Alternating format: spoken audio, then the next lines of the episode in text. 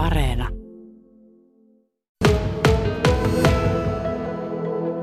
Olen laulaja ja lauluntekijä Savonlinnasta ja minulla on bändi täällä Joensuussa ja kirjoitan tälläkin hetkellä uusia biisejä ja olen käynyt tuota, tuolla Laajasalon opistossa laulusolistilinjan Helsingissä ja sitten myöskin opiskellut tuolla Lontoossa musiikin tuottamista.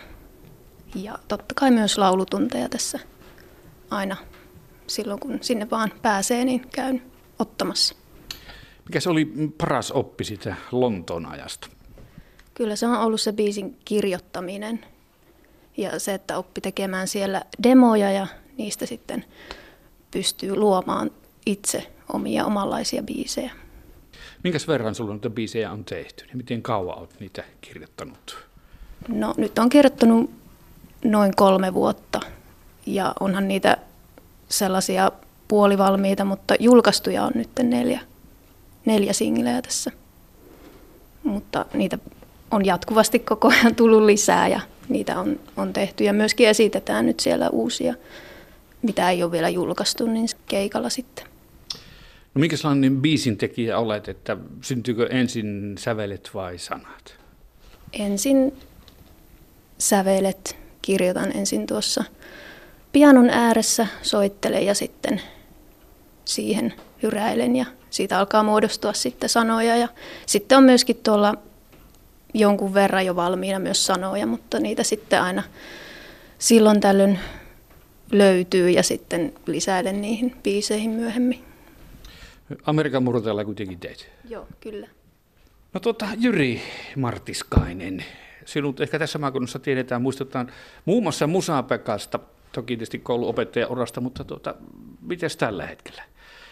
Pari vuotta nyt olen elely ilman Musapekkaa, niin nyt sitten muut asiat on tullut täytteeksi ja, ja koen todella hienona juttuna, että nyt kerkii itse myös tekemään musiikkia, harrastamaan musiikkia ja soittamaan. Se on mahtavaa.